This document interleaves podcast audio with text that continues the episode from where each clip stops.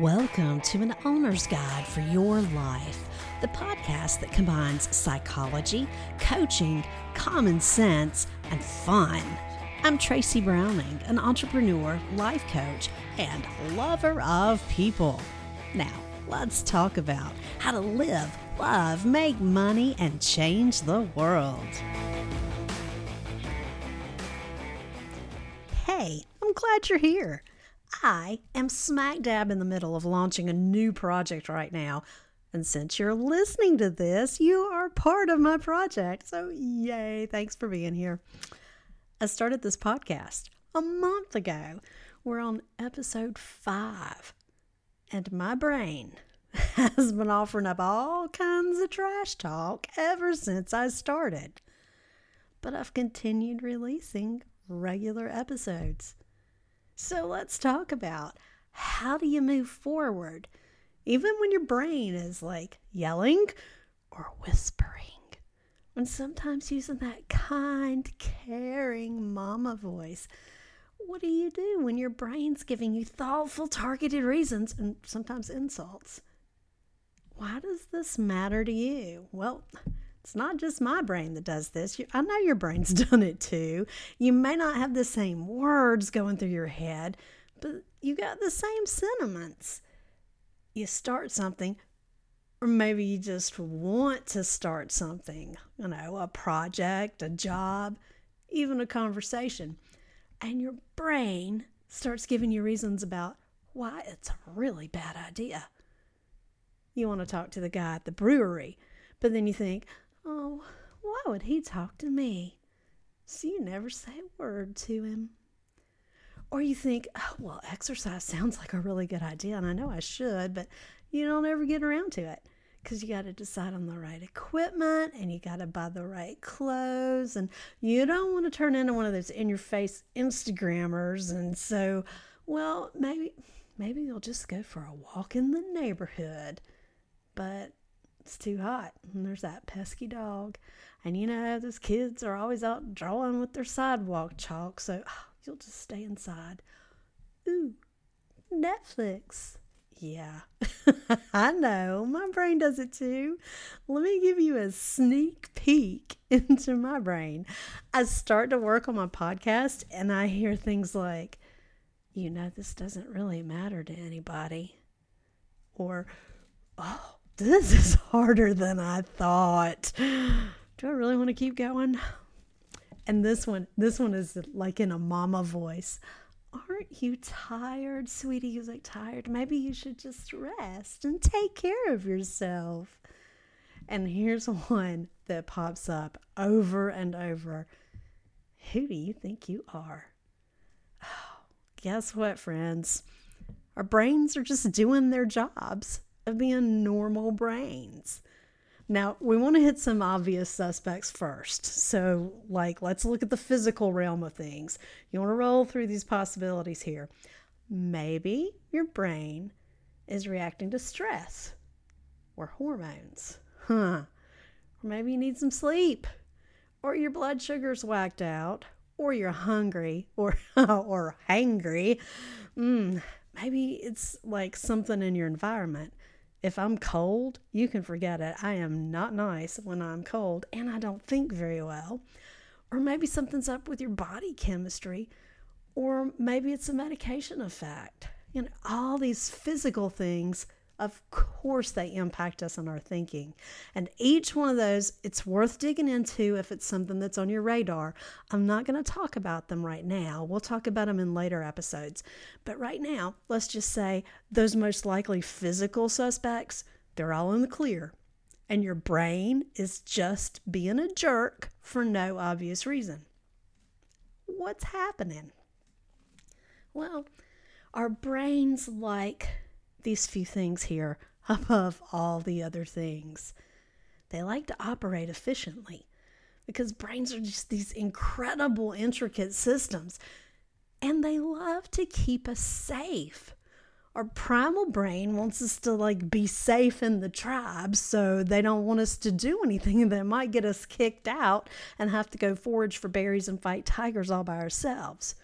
They want to keep us safe. Now, I, I don't want to sound like I'm hating on brains here. I am not. I love brains.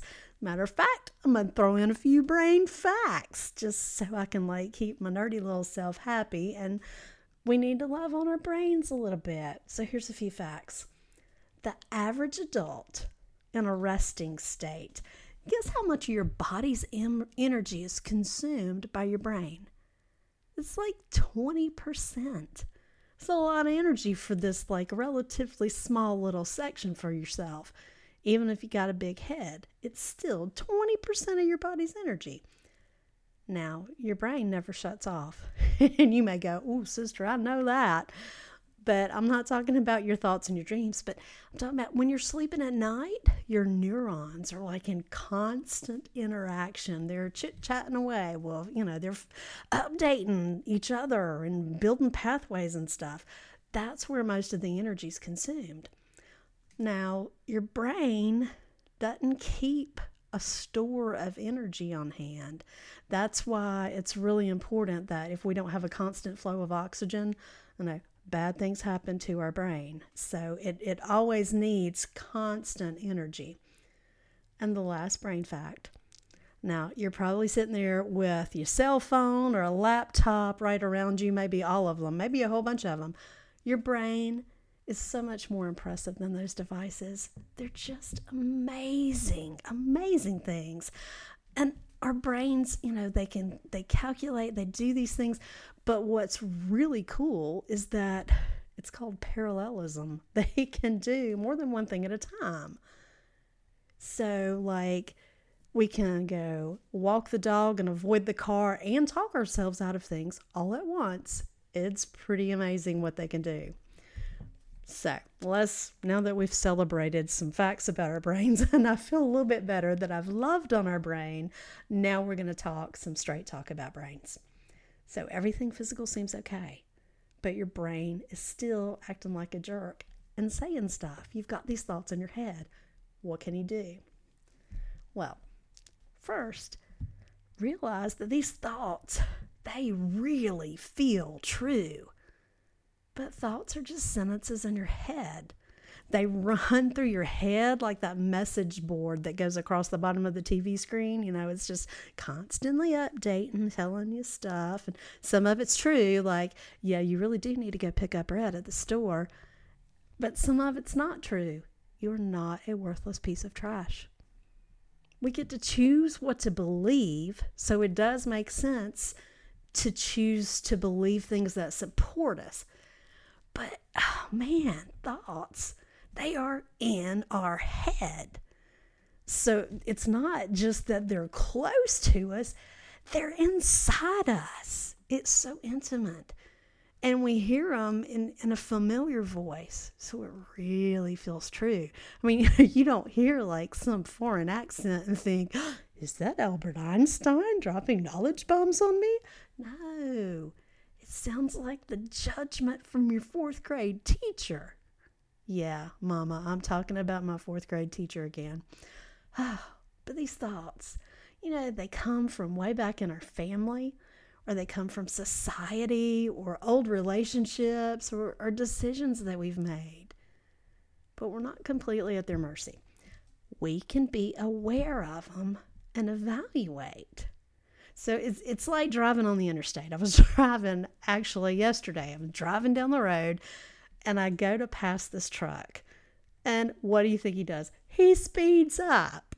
So now I've either got to like let him kick it in and go past or I've got to speed up and you know sometimes it's like this competitive oh you can't pass me kind of thing. You know those guys. I'm not going to call any names. I'm just going to move on. But sometimes what happens when you're going to pass that car, it doesn't have anything at all to do with you. You've just attracted their attention, and so now they've realized, oh, hey, I'm not going the speed limit. I should go the speed limit. Well, that's kind of what we want to do with our thoughts.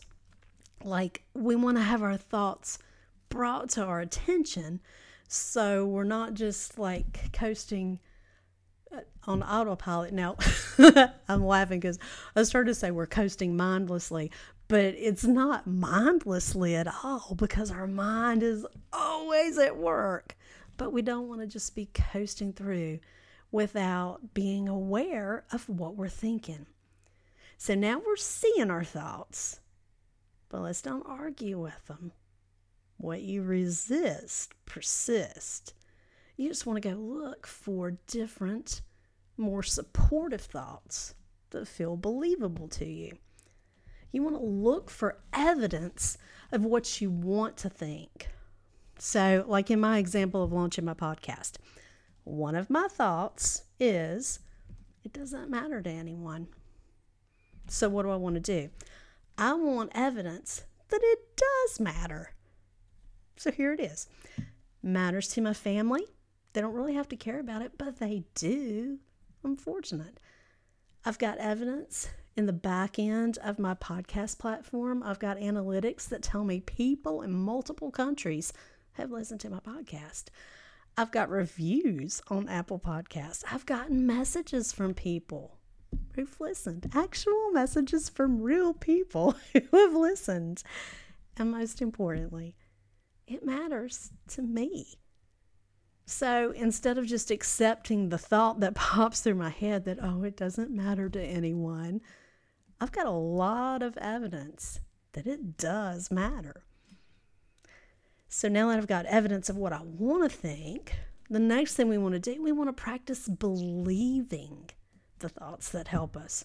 Now, obviously, it's apparent that I have practiced, whether I meant to or not, and I promise you, I really didn't mean to practice this, but I've practiced believing that I'll be safer in the world if I'm quiet and I don't produce a podcast. That's the underlying message that my brain wants to give me that quiet is safer. There might be a little bit of mm, polite ladies don't speak up. Hmm, maybe that's a little bit of that underlying good girls are nice and quiet. Hmm, I don't know. But at any rate, quiet safer. Um, maybe it's just my brain trying to like save my physical and mental energy or trying to keep me from getting a headache from figuring these things out that I've had to figure out with technology. Or it may be it really wants to save me from rejection or embarrassment. Doing anything in a public forum, oh goodness, whew, it's really vulnerable. And that's uncomfortable. And it doesn't feel safe at all. And really, it's likely a combination of all these things that my brain is doing, trying to keep me safe. But I really want to practice believing the thoughts that are going to move me towards my goal. So, what can I do? All right, so I look for evidence, right? I write it down. I want to write it down, journal it, write it down on a piece of paper. And when you write it down, you want to read it over and over. You don't want to just write it down once and like shove it in a desk drawer and never think about it again. That's not extremely helpful, though it's a little bit helpful. No, you want to look at it over and over. I'll, t- I'll tell you something I've done. Yes, I am an adult woman with no little kids in the house, but I went and bought some Crayola window crayons. I made a list of words that I wanted to think about myself and I wrote them on my bathroom mirror. So every time I walk into my bathroom, and I'm not going to tell you how many times a day I walk into my bathroom, but it's a lot. I look at these words that I have written in five different colors, but the words that I want to think about myself. And I don't always read every single one, but I look at them and go, yeah, that's who I want to be. This is the kind of person that produces a podcast. This is the kind of person that goes after her dreams. Now, you might think that's really ridiculous to write on your mirror. But listen, you don't want to be shy about doing whatever you think will help you. What's more ridiculous? Writing words you love on the mirror or talking yourself out of going for your dreams? Yeah, I gave you a look right there. You know what's more ridiculous. If you're going to own your life, it's your job to discover what you want to do with your life and to go get what you need. What are you willing to do to have the life you want? Who do you want to be? What are you willing to feel? What are you willing to think to have the life that you want?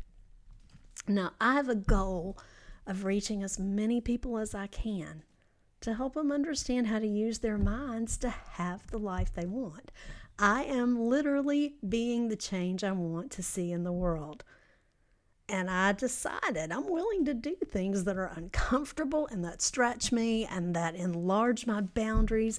At this point, it's more painful for me to not do my podcast than it is to do the podcast because it really is a tool to help me reach the people I want to reach.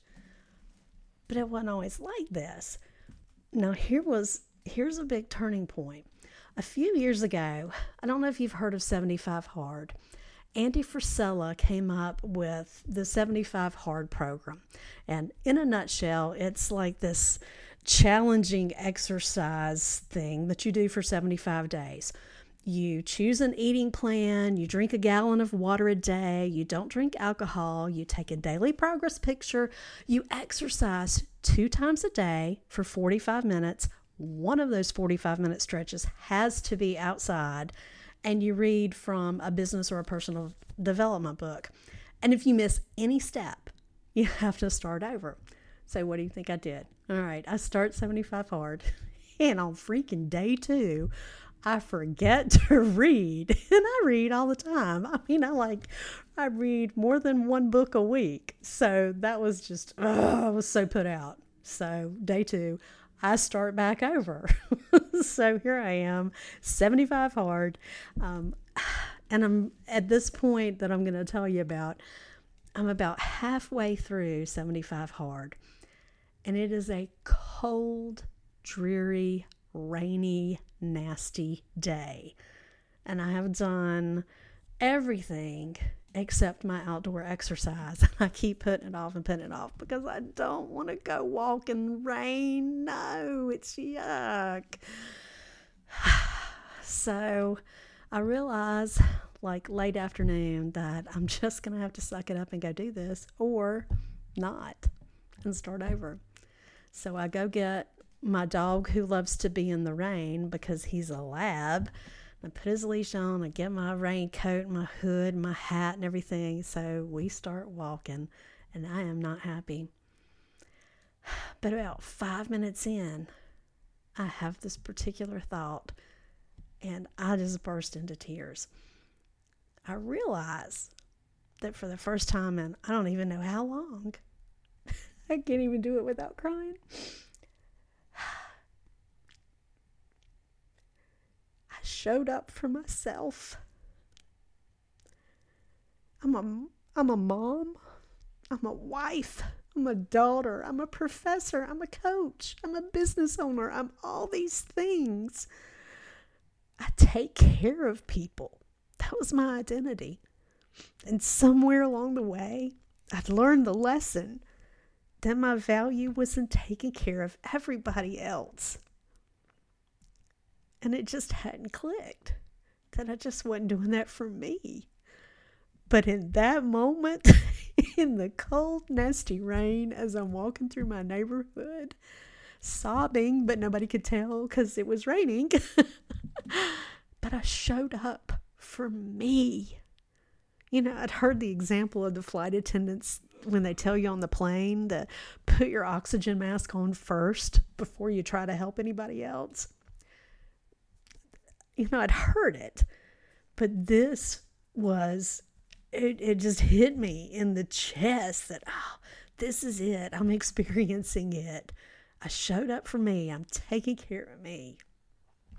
Oh, so have you ever experienced really showing up for yourself like that?